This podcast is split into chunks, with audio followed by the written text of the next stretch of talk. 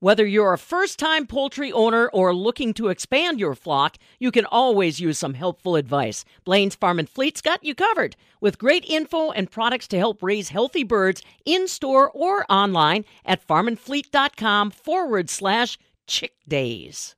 Technological advancement in potato farming not only drives improvements to the bottom line, but it helps meet that goal of better land stewardship. And no one can explain this better than Jeremy Pavelski. Jeremy is the president of Heartland Farms, where he's developed and implemented technology to improve potato production and environmental sustainability. So, technology is very important because you're really changing the way that farming practices happen and the way that you're receiving the information. From my standpoint, one of the, the biggest factors with technology is the speed of information. Mother Nature is always changing no matter what. And what we're doing by having that technology and more real time information is reacting to her because we can be proactive in a lot of things in agriculture, but there's still a major, major component that's reactive based upon weather conditions. Here's just a sample of things you're reacting to water quality, pests, irrigation, nutrient management, cleaning up the waterways that come through your farm. I mean, you guys are dabbling in everything, uh, carbon. Yeah, it's mainly because we're probably a little bit insane. Um, we take on a lot of things because we just love doing it. We're passionate about the communities again, we, we, we love getting engaged, building technologies, and just seeing what we can do overall to make you know our our little piece of the world a better place. I mean, you guys even have your own technology company, right? A spin off of Heartland Farms, Heartland Tech. Uh, yep, we have Heartland Ag Tech. Um, my my wife Alicia, my cousin Russ, and myself started that a couple years ago. Um, and we work in collaboration with the IT department of our, our farm as well. But that's really because we saw the need that says, okay, is there something that we can do better? And, um, you know, I have a computer networking and programming background. My wife is an architectural electrical engineer, and my cousin Russ is an electrical engineer. Sorry, yeah, um, electrical engineer. Built uh, some of the original sensors that were in, in iPhones or eventually utilized in iPhones. So it's great that we have that much um, capability uh, with all of us. Do you need a, a tech background in order to implement sustainability practices on the farm? Absolutely not. You know, some of those things are just because we're passionate about it and, and we like to change the, you know, change the way that things are done. Um, but but you don't need it. There's a lot of people or a lot of companies out there that are providing technology. There's um, you know a lot of practices that don't require technology uh, to to move the needle from sustainability. You know, whether it's planting um, buffer strips around waterways, whether you're, um, you know, paying uh, attention utilizing a lot of the university recommendations and uh, information that's publicly available. So you don't need to do all those things. Those things can just help move the notch a little bit more, and it's just really neat to see how that can change and, and snowball through the whole industry. Why don't you briefly go through some of the things that you're watching on the farm? Tell us if it's working or not. Maybe start with the the water that's going through the farm, and it, you said it what is cleaner where it exits than where it than where it enters. Yeah, so a couple of years ago, we ended up taking some water quality um, samples where some of the streams um, and, and, drainage ditches enter our farm and where they exit, and um, there was lower nutrient loads on the exit side. And I'd attribute that to you know our, our rotation, our crops, our buffer zones, um, just really all uh, good management practices uh, from that that that helps. And uh, when I saw that, I was very happy um, that that is what the case was, um, and it brings a smile to my face for that. Uh, you know, other things that, that we've noticed are, that are big wins. Again, I bring it up. It's it's one of the most simple things out there, but automated rain gauges. Um, and the amount of water that you can save by being able to react faster. Of course, you got to be a, an irrigated farm to, to, to reap those benefits, um, but that's huge. You know, row shutoffs uh, for our equipment. That's huge from saving on fertilizer as well as seed. Um, that's not something that's you know brand brand new for us, uh, but within the last you know five ten years, and and all those things add up because there isn't much low hanging fruit anymore in the industry. You know, if there was a massive win, a lot of it would have been done. So how can you stack small wins to come up with a cumulative impact on that? You know, one thing you didn't mention, just turn off the truck, right? And saving. Tell us how much money you guys have saved, or how many gallons of uh, fuel you guys have saved just by turning off the truck when it's when it's stopped.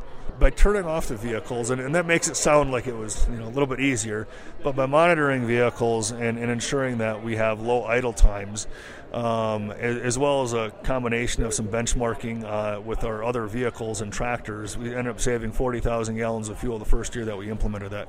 Um, that's huge. And, and again, it's everybody wants to do the right thing. It's it, you don't think about it, you don't know it if you're not collecting the data and benchmarking it as you said, there's no low hanging fruit anymore, but do you think that there's policy or incentive that could make it easier for more farms to try something new like this? Try implementing practices on farm? Yeah, I absolutely think there is, and, and there needs to be. You know, agriculture is a, usually, um, and for the most part, it's low margin.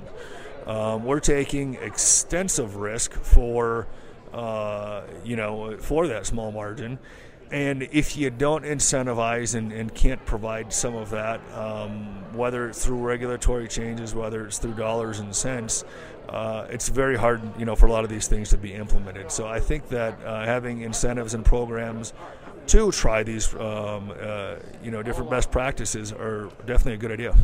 Now, Jeremy, you sit on some pretty notable boards here: the Wisconsin Potato Vegetable Growers Association, the National Potato Council. Both of those focusing on environmental affairs, water task force. What's going on there, and in 2022, anything you're looking forward to in your roles there? Yeah, uh, so the one that I'm closest with is the Wisconsin Potato and Vegetable Growers Association's Water Task Force, where I co chair that. And we're doing a lot of work with the university system on different research, um, looking at water quality initiatives, um, you know, working with uh, programs such as um, Little Plover River, um, you know, watershed group over there um, and all the practices that have happened. So there's a lot of really great things, and uh, water quantity and water quality are at the forefront. I mean, this is really a specific subcommittee of the Wisconsin Potato and Vegetable Growers Association that's looking at all of these things and finding ways that we can improve as an organization, um, and, and, working with great folks such as the UW, as different, you know, with legislators, with the DNR, with you know, a whole bunch of groups are bringing us together so that we can talk even. You know, the nature of the game, as you said in farming, uh, you deal with low margins. 2022, you'll deal with high input costs. Does that mean that these efforts have to go to the wayside while you deal with those issues, or is this an opportunity to try new things? You know, there, there's always an opportunity, and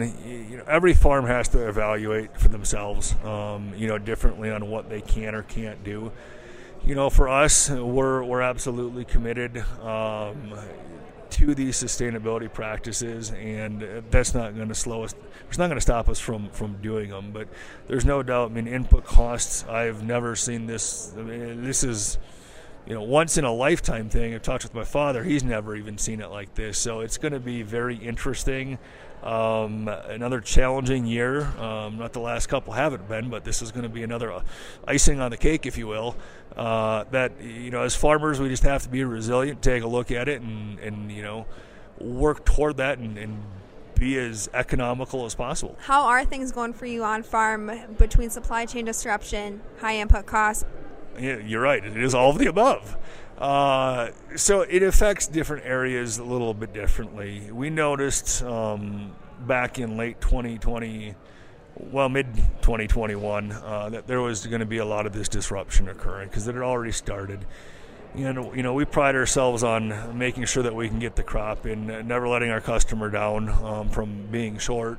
So that includes making sure that we have the equipment, making sure that we have everything that, that we need. So we ordered a lot of our parts ahead of time.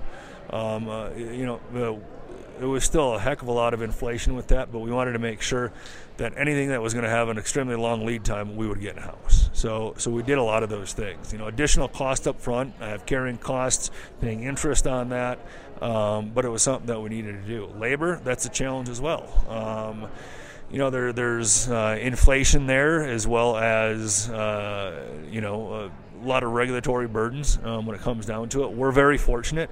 We have our, our team that's been with us, you know, many of them for 20, 30 years.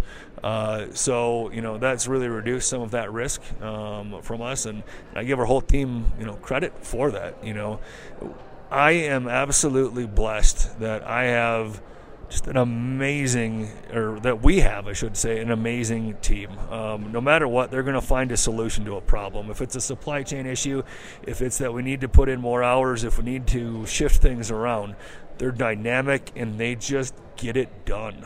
Jeremy Pavelski ending things on a high note. Jeremy is the president of Heartland Farms in Hancock, Wisconsin. He recently shared his farm's experience with pandemic challenges, environmental sustainability, and technology development at the 2022 Agricultural Outlook Forum. You can actually listen to that presentation on the Renk Agribusiness Institute's YouTube page. For the Midwest Farm Report, I'm Stephanie Hoff.